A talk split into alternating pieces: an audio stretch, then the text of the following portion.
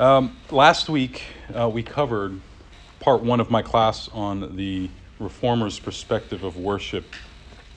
And we talked about how worship services looked like during the medieval period and why the Reformers felt the need to change the worship services in forms that were more biblical. And as I said last week, we often mistaken the Reformation to simply be a recovery of the gospel of salvation by faith alone.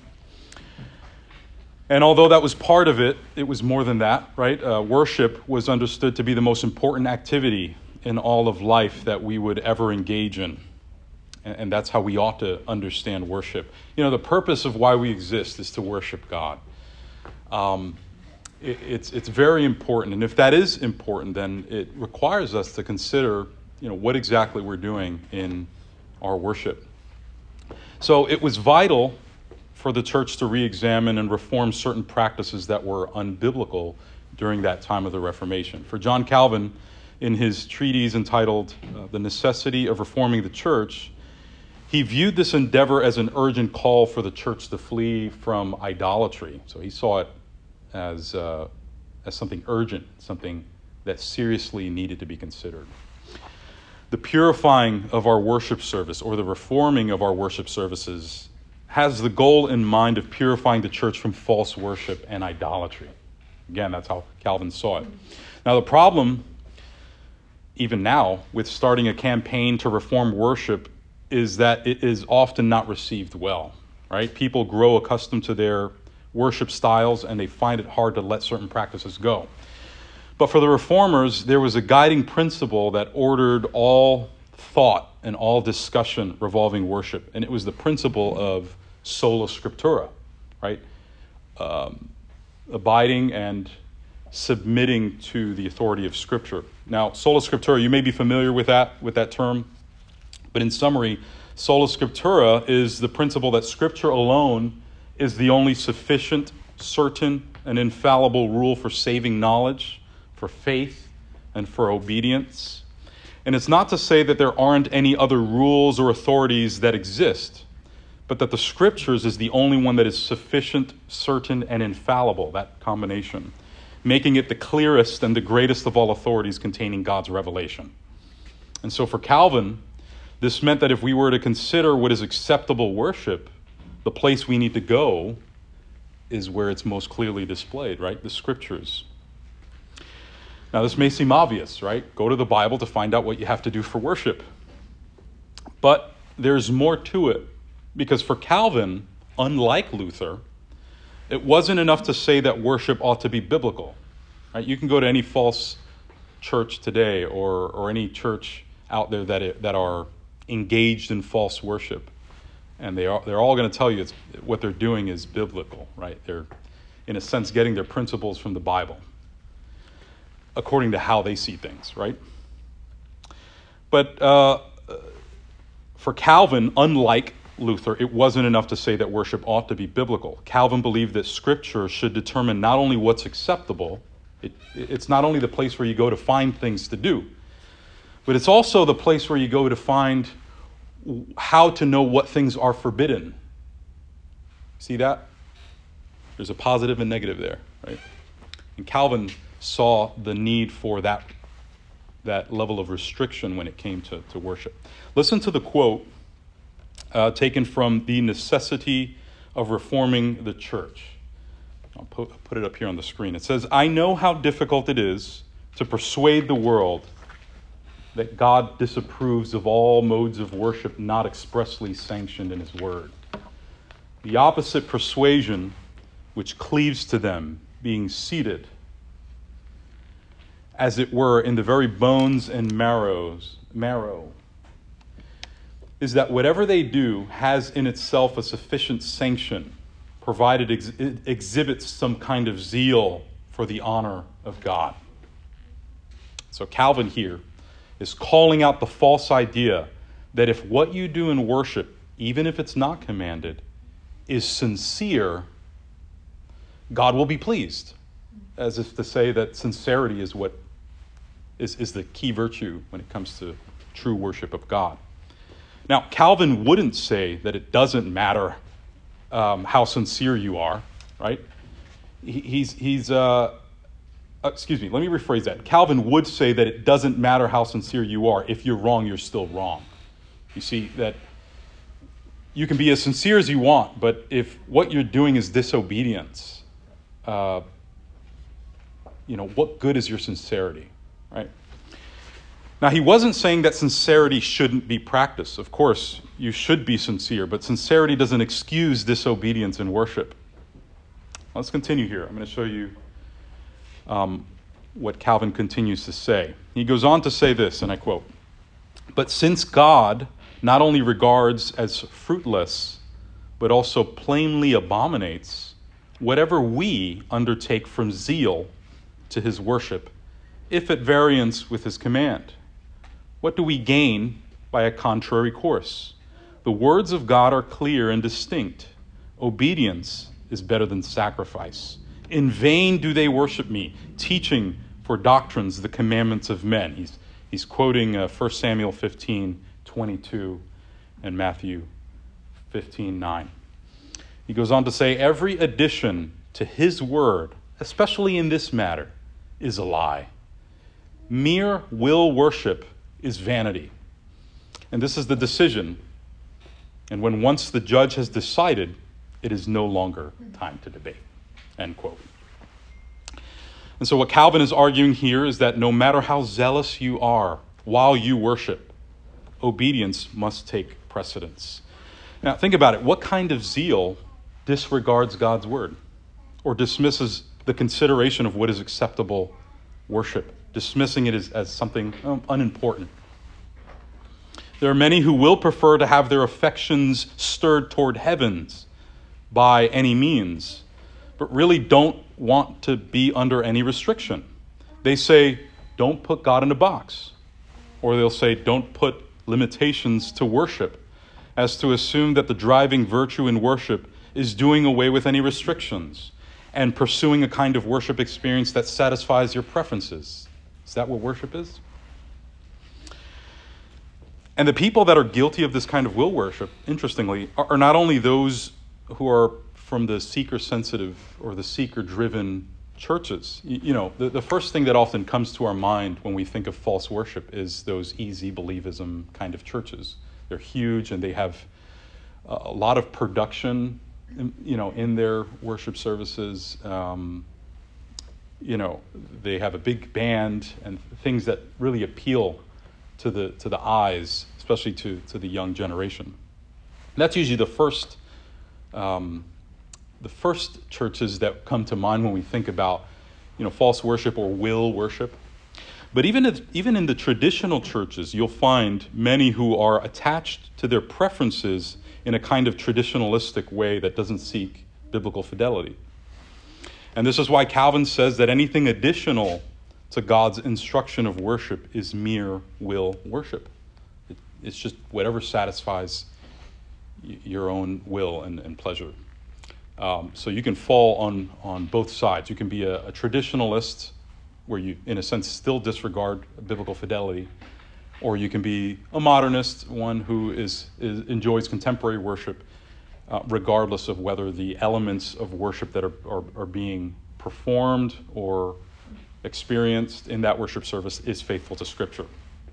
Your ideas then become the driving force of worship instead of what God has prescribed in His holy word. And again, this brings me to this topic of the Reformed regulative principle of worship. And I'll be dividing this discussion in three parts. Number one, I'll talk about a definition of the regulative principle of worship and its historical consideration. So we'll talk about what exactly R P W is, and we'll look at history and see where we see this, this concept. And then the second point I'll be talking about is I'll be giving a biblical warrant for R P W, and I'll discuss some of the objections, common objections. And then the last point, number three, I'll end by discussing what are the acceptable elements, and we'll deal with certain circumstances that may seem to bring conflict with some of the elements related to regulative principle of worship. So let me begin by defining R P W. and some historical consideration. I'll define the regulative principle of worship based on its historical meaning. And so the regulative principle is the principle that true worship is only what is commanded or implied in Scripture. True worship is only what is commanded or implied in Scripture. So anything added to it that is not commanded or implied from Scripture is considered false worship. In simple terms, what is commanded is right, and what is not commanded is wrong. Now, this view goes in contrast with what many churches today believe, which is the view that worship can also include anything that isn't expressly forbidden. So they, they some a lot of churches who hold that view would say that there's some flexibility, that there are things that we can include as long as it's not a sin, even though we don't see explicit commands for it.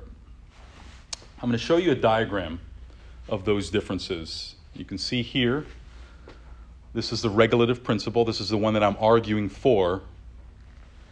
And it says here, the, the definition of it, that true worship is only what is commanded. And in that view, what's considered false worship is anything that's not commanded. And then here on the bottom, uh, we see the normative principle. That was that second uh, principle that I, I, I explained just now. That true worship is what is commanded, of course, plus anything that is expressly not forbidden. And then what they consider false worship is only what is condemned, right? Only the things that are sin are false worship. So you see that the second view is a bit more open and broader. So again, the top view is the regulative principle. The bottom view here is the normative principle. And the normative principle is, um, uh, I'll give you a couple of examples of churches that, that hold to the normative, say like the Lutheran Church or, or the Anglican Church, et cetera. Now, considering the history of this principle, I've mentioned before that worship services in the Reformed tradition weren't always identical across the board. In fact, in my last class, I demonstrated some of those differences in the liturgies among some of the, the Reformed churches, yet they shared distinctly Reformed principles, right? And I'd still argue that the overwhelming position of the Reformed churches in history has been the position of holding to the regulative principle, even though its ex- its expression may have varied. Now, to prove that, I'm going to read from a few historic Reformed confessions, beginning with the Belgic Confession. I'll post it up here. I'm reading Belgic Confession, article number thirty-two. It says this: "We also believe that although it is useful and good for those who govern the churches to establish and set up a certain order among themselves for maintaining the body of the church, They ought to always, excuse me, they ought always to guard against deviating from what Christ, our only master, has ordained for us. And therefore, we reject all human innovations and all laws imposed on us in our worship of God." You can see that key phrase there, human innovations. So even in the Dutch Reformed, you see that uh, they were against you know, the inventions of men, and, and uh, having that be part of the worship services. Another one is the Heidelberg Catechism, uh, number ninety-six, question, "What is God's will for us in the second commandment?" And the answer to that is that we in no way make any image of God, nor worship him in any other way that has been commanded in God's word. So again, you see the same the same thing, the same principle. You know, don't add to it. Don't invent your own way of worship.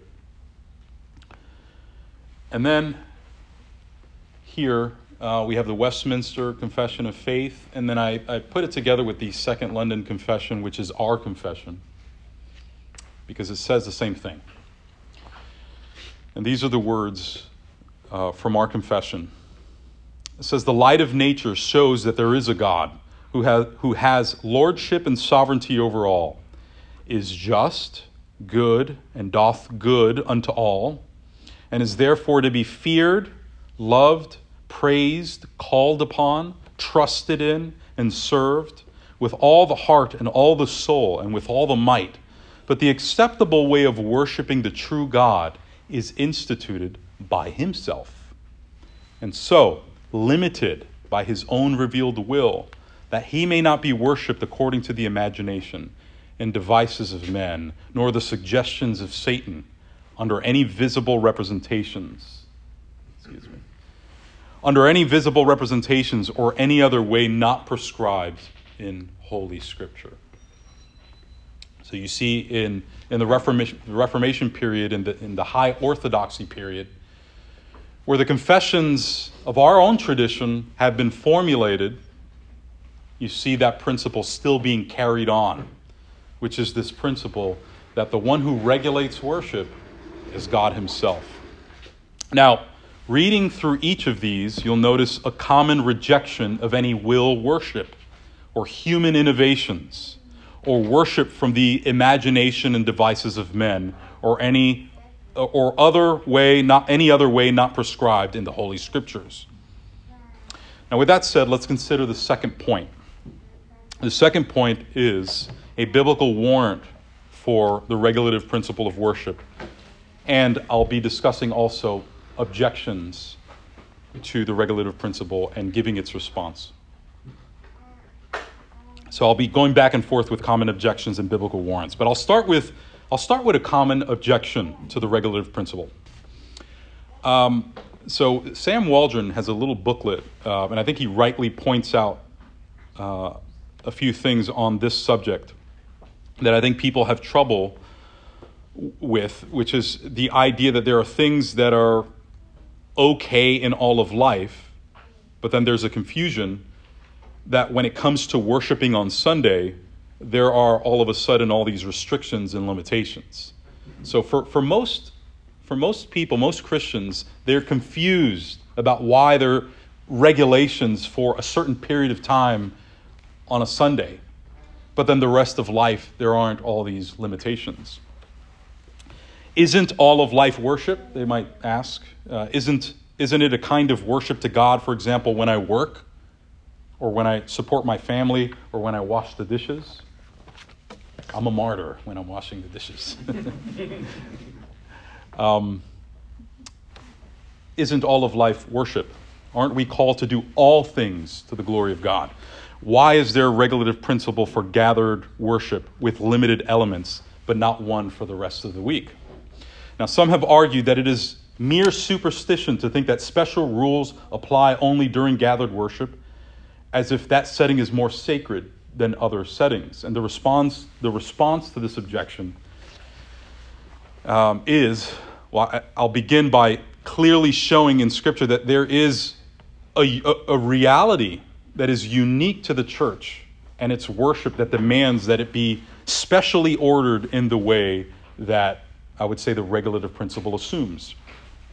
So there, there's a unique ecclesiastical reality that the gathered church is the place of God's special presence and therefore is a setting that is holy, and it's a setting that is it, it has a distinct way that the rest of life doesn't have. Um, and I'm going to point that out in Scripture, that when we gather to worship, God's presence is especially there in a way that apart from that setting, he's not. Matthew eighteen, fifteen through twenty. Can I have someone read that? If your brother sins against you, go and tell him his fault between you and him alone. If he listens to you, you have gained your brother. But if he does not listen, take one or two others along with you, with every charge, sorry, that every charge may be established by the evidence of two or three witnesses. If he refuses to listen to them, tell it to the church. And if he refuses to listen even to the church, let him be to you as a Gentile and a tax collector. Truly I say to you, whatever you bind on earth shall be bound in heaven, and whatever you loose on earth shall be loosed in heaven. Again I say to you, if two of you agree on earth about anything they ask, it will be done for them by my Father in heaven. For where two or three are gathered in my name, there I am among them. Thank you. So you'll, you'll notice a few things in this passage. Uh, first of all, when the word church or ecclesia is used there, it refers not to any special building, but to the gathered people of God. And in this context, Christ explains how the church was to make an official decision of excommunication. So the church is gathered and they're concluding that there's a person that has to be taken out. Okay? But the point I'm making is, is that the promise of verse twenty of God being in the midst of them in that decision comes attached to a very plain condition or, or a limitation. Now, what's the condition um, to where there there can be an official decision made by the church or or, or something that God that, that we can we can see a promise that God is actually there among them? And it's that condition that we read in verse twenty.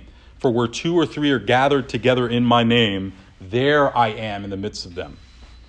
And so, again, the stated limitation found in these words is the assembling of the local church, the formal or public gathering of the people of God. In other words, although we know that God is present everywhere, there are settings that God is especially present, which is when two or three are gathered in his name. Now, what does that mean? To gather in his name.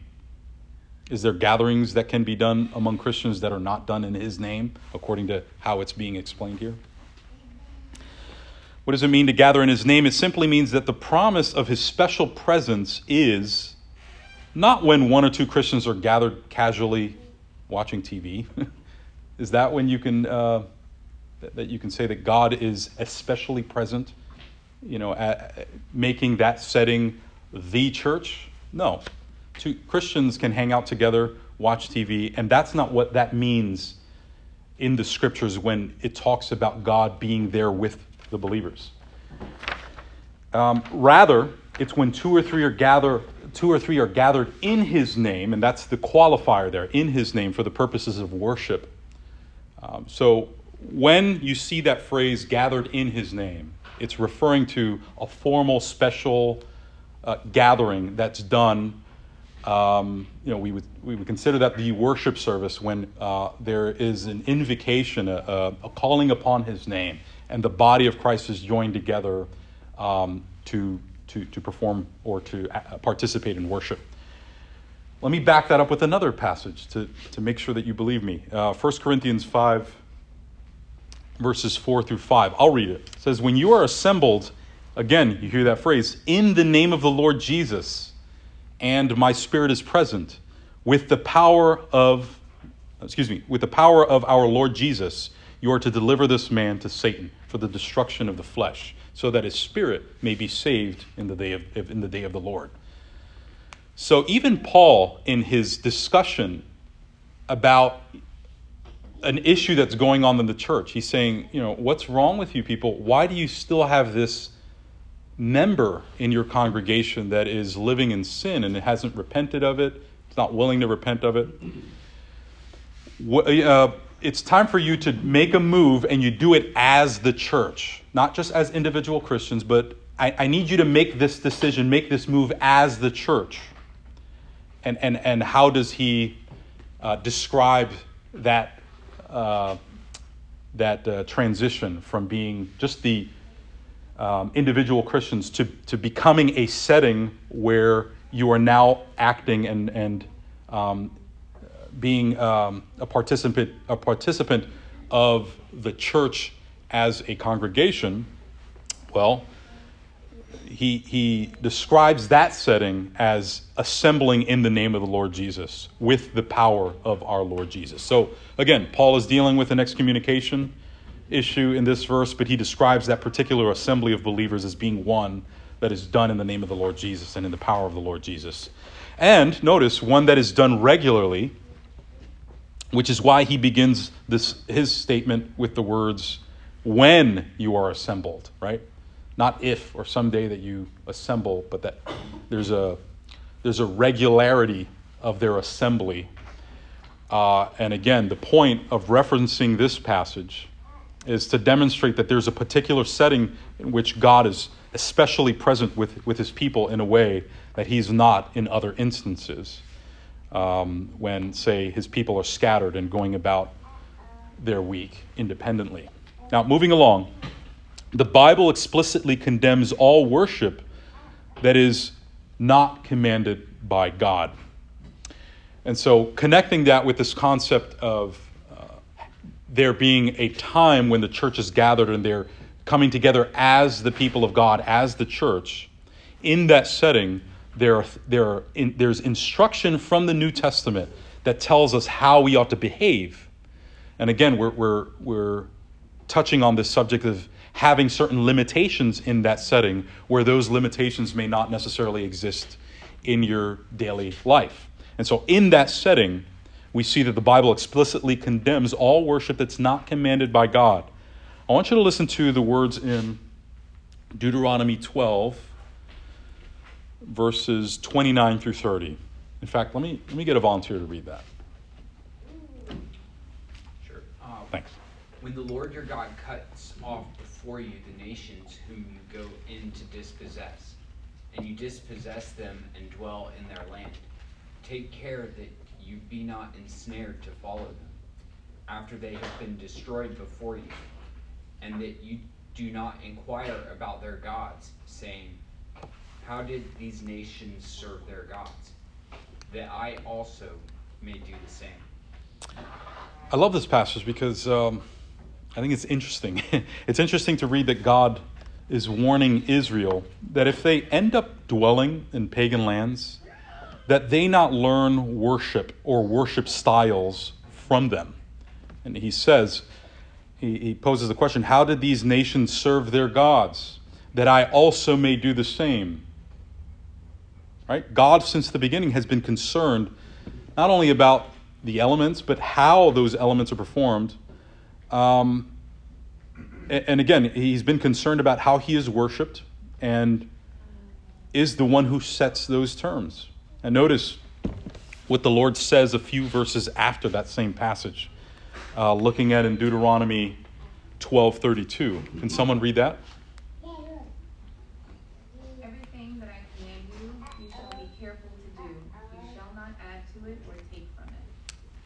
Amen. So everything that I command you, you shall be careful to do. You shall not add to it or take from it. So as far as God's um, perspective on worship and the things that we ought to offer to him, he doesn't want addition nor subtraction. Right? Another example of Scripture condemning all worship that is not commanded by God is Leviticus ten. Verses one through three. And I'll read this one. It says, now Nadab and Abihu, the sons of Aaron, each took his censer and put fire in it and laid incense on it and offered, and that's the key word here, unauthor- unauthorized fire before the Lord, which he had not commanded them. And fire came out from before the Lord and consumed them, and they died before the Lord. Then Moses said to Aaron, this is what the Lord has said. Among those who are near me, I will be sanctified, and before all the people, I will be glorified. And it says here that Aaron held his peace. In other words, Aaron said, I, I have no, nothing to say to that. You're right. Um, God is to be regarded holy. And what he instructed, you're supposed to be careful to do. Me personally, this is a frightening passage, uh, but it, it serves as a warning that God is serious about his worship and condemns the innovations of men. And I know we're, we're, we didn't read the rest of the story here, but Moses comes into the scene and he starts telling everyone, I don't want to see you grow your hair long. I don't want to see you rip your shirt. You know, these were signs of remorse and sorrow, sort of like mourning that the sons of Aaron passed away because they offered false worship.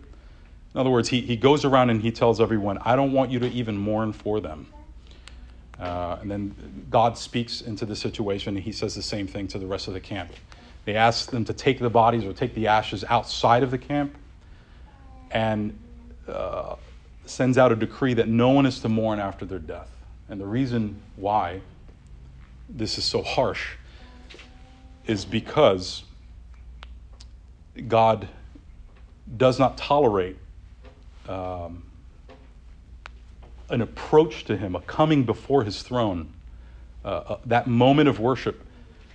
God doesn't tolerate the arrogance of bringing to him false worship, not considering what he has commanded. Um, and that disobedience, uh, I think, is something that um, we see was uh, an abomination to God. Now, moving along, some some may object. Okay, they, they look at this and say, okay, hold your horses. Uh, this regulative principle may seem consistent with the Old Testament and the previous covenants maybe, but it's no longer fitting for believers in the new covenant. Well, I think a, a good sort of answer to that is referencing Hebrews twelve, twenty-eight through twenty-nine. This is a verse that I mentioned last week, um, but I'll read it. It says, "Therefore, let us be grateful for receiving a kingdom that cannot be shaken, and thus let, it, let us offer to God acceptable worship with reverence and awe, for our God is a consuming fire." It's interesting that this is a New Testament verse, and we see the author telling the church that we must offer God acceptable worship with reverence and awe. And this indicates that in the New Covenant, there still exists forms of worship that are acceptable and forms of worship that are not acceptable. And I, what's interesting is that the writer of this passage, he, he spends most of the book, right, most of Hebrew, writing about the newness of the covenant and the blessing of the, of the new covenant, how different it is from the terror of the old covenant. Yet there is a continuation still of a requirement to worship in a manner that is acceptable. In other words, even though there's newness to the new covenant, there's still something that transferred over, and it's it's that um, posture, that disposition uh, before God, and also that attentiveness to be careful how we approach the Lord, and uh, to use the writer of Hebrews' words, uh, for God is a consuming fire. And the reason that the author gives this uh, this uh, counsel or this instruction, r- really, um, is that he recognizes that God is a consumer, c- consuming fire, almost reminiscent to this incident with Nadab and Abihu. And I would say that there are many more scripture references that I can give, but being limited with time, I'm just going to list them. So if you're interested in further research on acceptable worship, um, I'll give you a few passages, both in the Old and in the New. Uh, the first one is Deuteronomy twelve, um, twenty-nine through thirty-two. It, it's what I just read, um, but more a little more than that. There's Deuteronomy seventeen, verses two through five. There's Joshua one, verse seven. Joshua twenty-three, verses six through eight. Matthew fifteen, verses eight through thirteen. And finally, Colossians two, twenty through twenty-three. Now, after considering what the scriptures teach regarding God uh, regulating his worship, the question that would follow from this is, okay, what are so what are the actual elements of worship that are acceptable to God in the new covenant? And this brings us to my final point, uh, which is the elements and circumstances related to R P W. So regarding the elements of worship, our confession, I think, provides a helpful list of specifics that are both biblical and consistent with the new covenant. And I'm going to put them up on the screen. Beginning with uh, the Second London Confession, uh, chapter twenty-two, paragraph three. It gives us one of the elements as prayer, with thanksgiving being one part of natural worship. And there's a scripture reference for prayer being an essential element of true worship. The second uh, sc- uh, slide here, you'll see the other elements. I'll read the whole paragraph from the confession. It says, "The reading of the scriptures, preaching, and hearing the word of God teaching and admonishing one another in psalms, hymns, and spiritual songs, singing with grace in our hearts to the Lord, as also the administration of baptism and the Lord's Supper are all parts of religious worship of God to be performed in obedience to Him with understanding, faith, reverence, and godly fear. Moreover, solemn humiliation with fastings and thanksgivings upon special occasions ought to be used in a holy and religious manner. And there's some uh, scripture references there. Uh, if, if, it's, if you can't see it and if you're interested, you can look in the confession, you can ask me, and I can give you the list of uh, scripture passages. But I think this is a helpful list, um, and it's it's rooted in the New Testament while also considering the theology of the Old and New, as it's uh, there's a, a progression in Revelation. There are things that the Old Testament informs us. Um, it, it informs us on what are the things that we don't need to be doing anymore. And you have a good biblical theology and understand the New Testament's relation to the Old. But these are the elements that we see that are left once you remove the ceremonial restrictions that have been done away with uh, through the sacrifice of Christ. I want to make that list easier, so I'll, I'll say it this way. I think this is an easy way to remember the list of elements. Reading the Word, praying the Word, singing the Word, preaching the Word, Uh, seeing the Word in baptism, and tasting the Word in the Lord's Supper. Now, again, these are just ways to simplify it. Uh, but notice how biblical worship is and how it revolves around God's holy Word. All those elements um, are really centered around God's words. And this is what makes uh, New Testament worship spiritual. Um, when you hear or when you read Jesus saying that worship will be, now in the New Covenant, in spirit and in truth, what he means by spirit is that a lot of the externals are done away with, and there's a reliance on the Holy Spirit to, to bring that fulfillment out in the worship service, in, in the worship, and truth being based on Christ and His Word. And so, necessary consequence, right?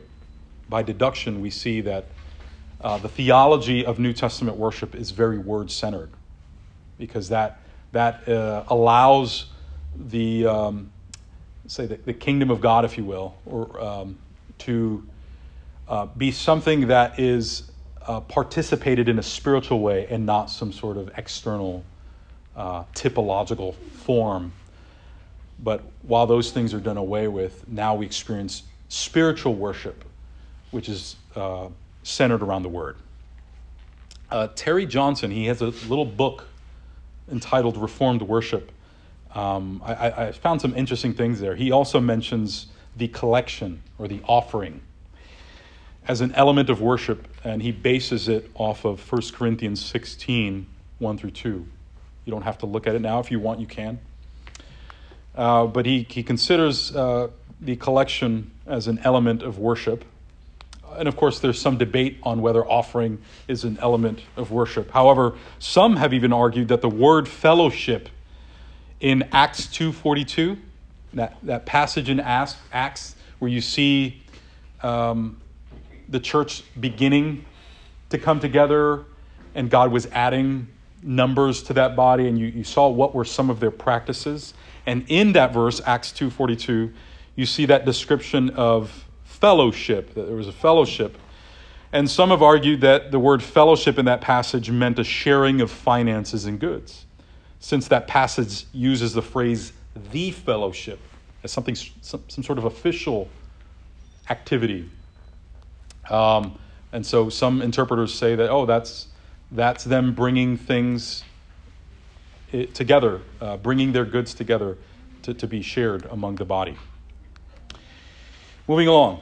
Some detractors might ask, well, since those are the, the elements of worship, Uh, what about things like hymnals and microphones and lights and things like that? Isn't that inconsistent with the regulative principle? I don't see that in the New Testament. I don't see those those things there. Does that mean we're unbiblical? And they, they might conclude that these things are innovations and are extra-biblical elements of worship. And, and they would see it that way to try to disprove the restrictiveness of the regulative principle. But the Reformation tradition has always made a distinction between elements, which we find in Scripture, that that are commanded for us to, to do in worship, and those are the things that never change.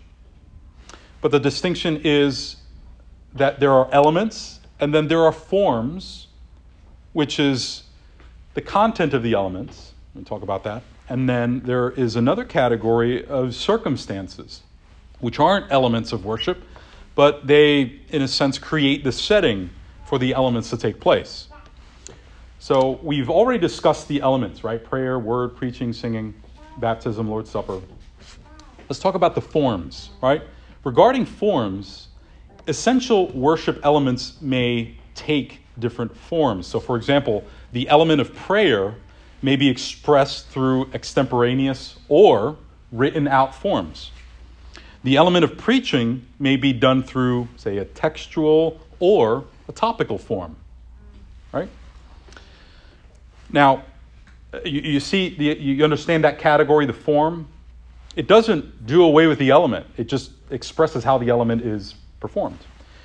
And I should say that not all forms are acceptable. So, for example, you can't dance a sermon, although I'm sure there are churches that may think that you can dance a sermon.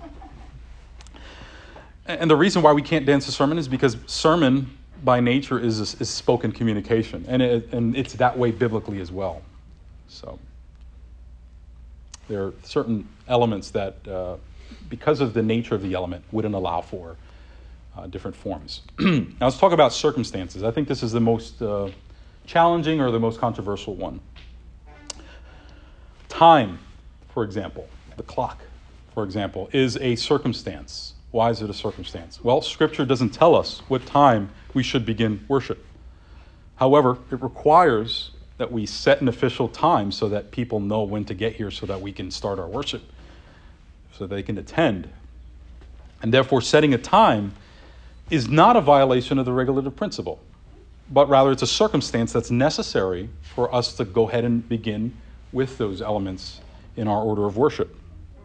Another circumstance can be a written out order, order of worship so that the congregation know how to follow along, right? Maybe a, a written out liturgy. Um, some may say that's not necessary, that's fine. But the, the point of categorizing that as a circumstance is that doesn't, it doesn't uh, hinder or doesn't disrupt or distract us from the actual um, the actual elements of worship. Now, depending on the context, some of those things may or may not be necessary, right? And also, I want you to think about something else. Depending on the size of the congregation, a microphone and speakers may be considered in order to allow for the people to hear the word read or to hear the sermon preached, right? Now, in some situations, some contexts around the world, churches are smaller.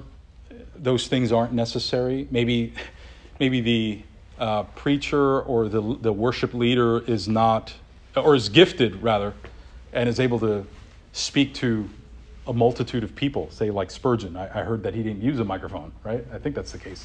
But he was in a huge church, and his voice would project in such a way that, and I'm sure that they were building um, things that Uh, contributed to his ability to reach people um, that filled the church. But again, in certain circumstances, a microphone might be useful. And again, this would fall under circumstances, even if some may choose not to use it. And it, the point is that it wouldn't violate the regulative principle. The same thing with having lights on. It falls under circumstances because we need to see each other. Uh, but hopefully you understand the distinction there. Our confession explains the category of circumstances better than I can ever do. So I'm going to show you the paragraph here. Again, the Second London Confession, chapter one, paragraph six. Can someone read that?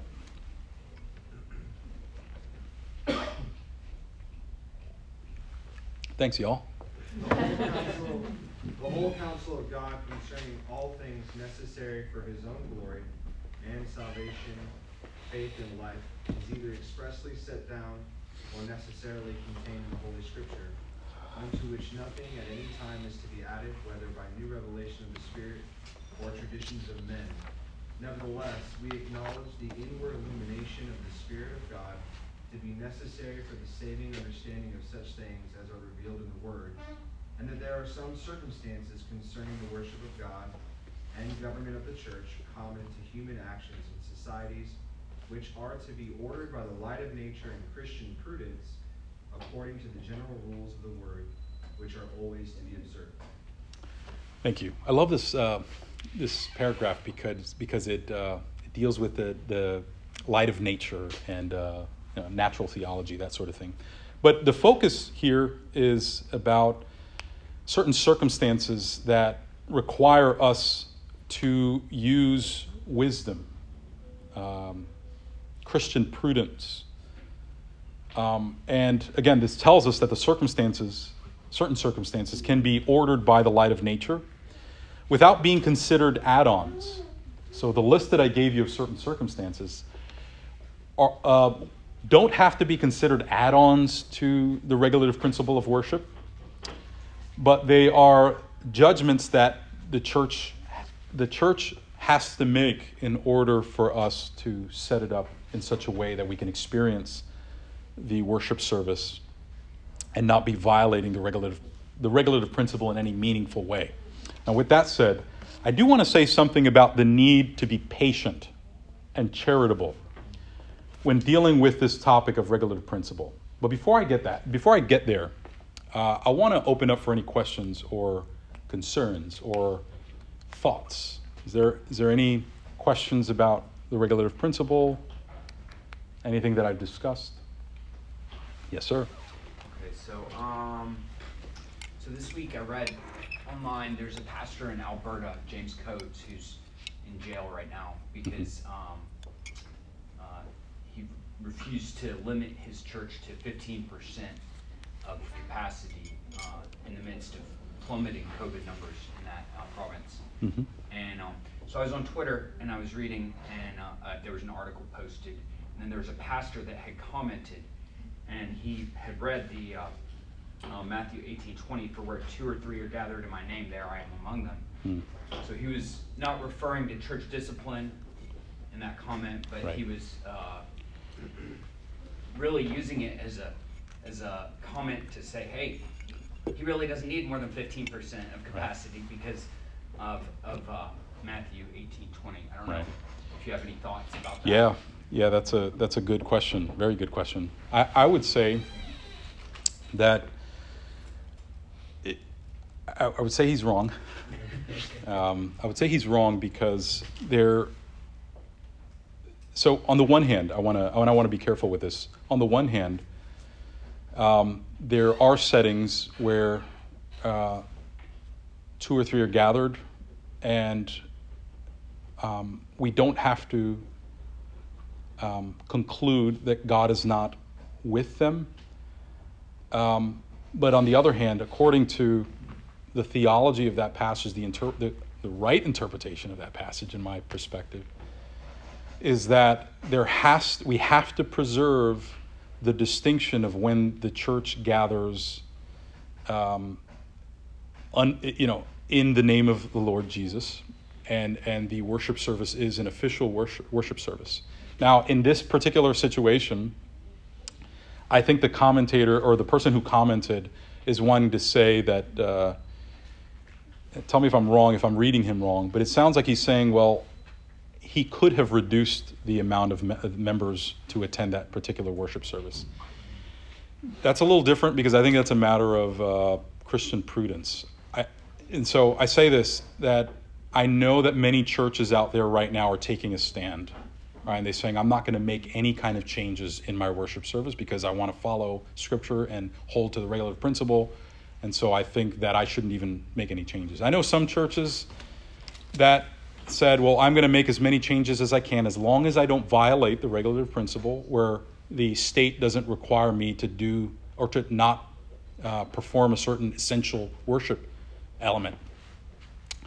But there are certain churches that find found a way to work with it, that they they decided not to um, immediately protest the state, right? If the state is being oppressive in that way where they're adding all these restrictions that you can only have a certain amount of people, there are certain churches that have chosen not to protest against that, at least for right now. And I think that's a Christian prudence question, because in their particular situation, in their particular setting, there are some churches that feel that they want to hold on and see if they can get through this without jumping right into protest, which may possibly cause more damage to their particular church, whether it be financially, or may, it may be that their sheep scatter because of their participation in some sort of protest. But I say that to say that there there might be certain settings, depending on where you are in the country or maybe outside of the country, where if the church decides to protest, then I think that's perfectly fine. Uh, both uh, stand and fall before the Lord, as, as uh, Romans teaches us, that they make those decisions unto the Lord. I think that the problem is, I think, that when you look at a church, a famous church on T V, and you see them standing up for the Lord and they're making all kinds of protests, that we say that's the way we have to go, and every church has to follow that model without considering all the things that they had to consider in their particular context. And so, a little warning for anyone. If you're hyped up about um, some of the actions that are happening in certain churches, popular churches, because they happen to be your favorite, you know, church with your favorite preacher, be slow to think that they're, that's the model that all of us have to have to follow. Florida, for example, is not suffering under a heavy weight of restrictions. But this year and last year, you had people saying, man, why aren't we standing up for, for Christ? And we're like, I mean, nothing's happening. We're good. You know? stop, stop overreacting, you know? And that's the problem with Christian maturity, that everyone wants to take a stand without realizing that there's there's really no stand necessary to take. And we have to be wise in those decisions. But anyway, um, I hope I somewhat answered your question, um, but it did provoke a lot of uh, a lot of other things that I mentioned here. Um, so uh, I hope that makes sense. That it, it really is a Christian prudence issue. Yeah. So yes, Scott.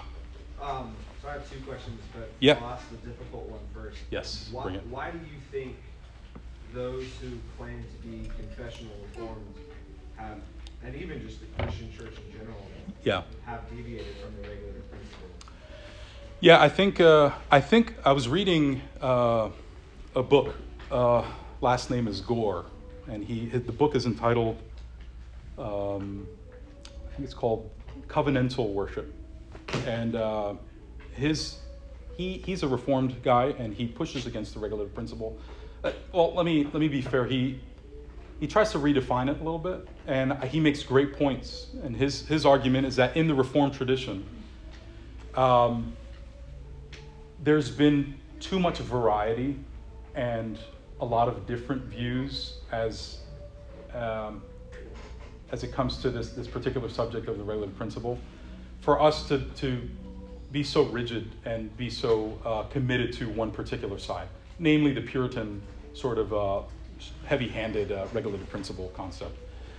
But I think the, the primary reason why I think people are loose with it is because of the false idea that um, these restrictions will be burdensome, I think. Um, so there's a historical reconsideration, and then I think just the, the idea that these things are too restrictive, which I, I disagree with. I, I probably side more on the Puritan side. But I think that a lot of this helps the church to keep its focus on, on God when we when we uh, stand on those Puritan principles. But I don't know if that, yeah. yeah, cool. Did you have a second one? Or?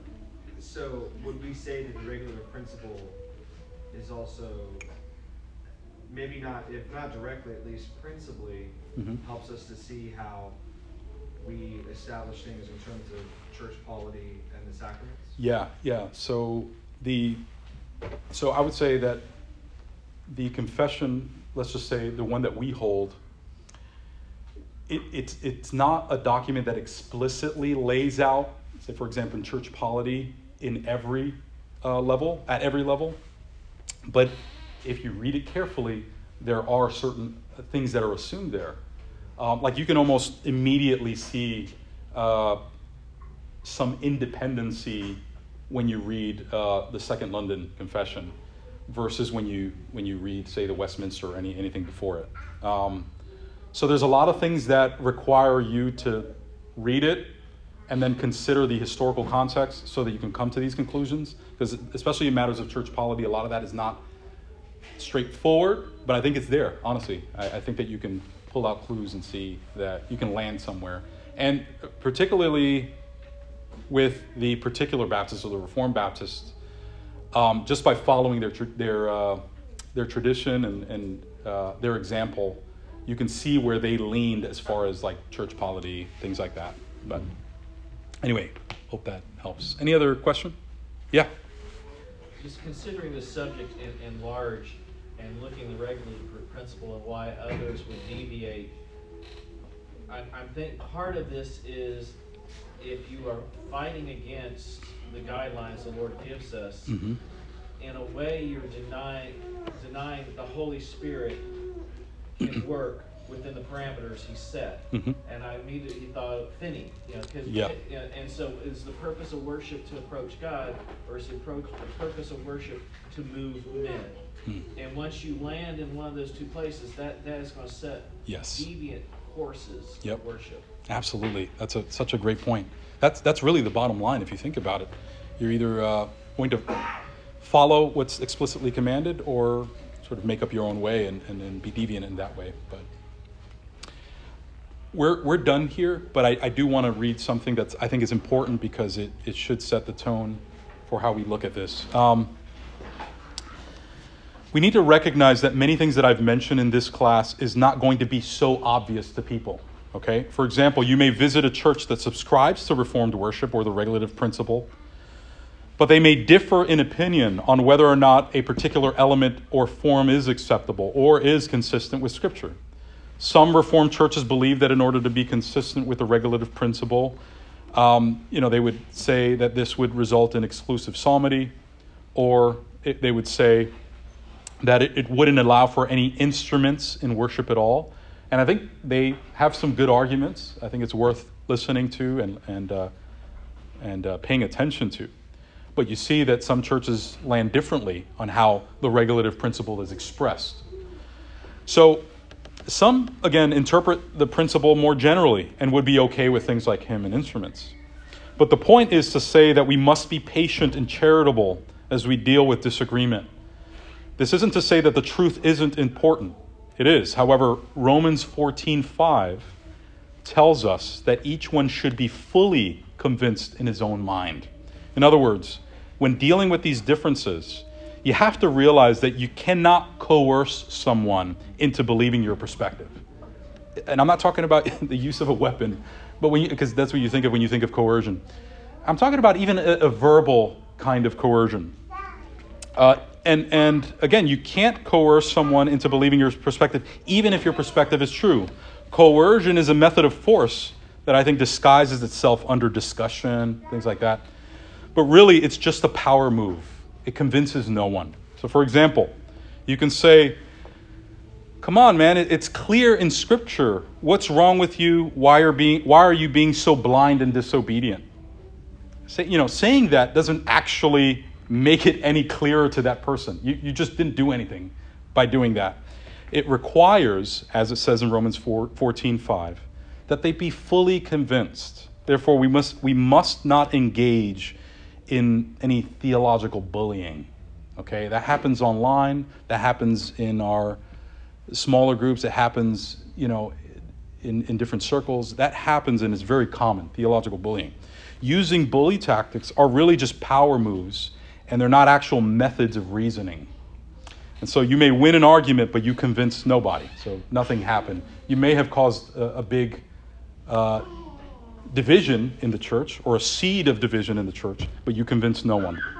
Again, the most loving thing you could ever do is to patiently help others to grow in their understanding, using reason infused with love and wisdom.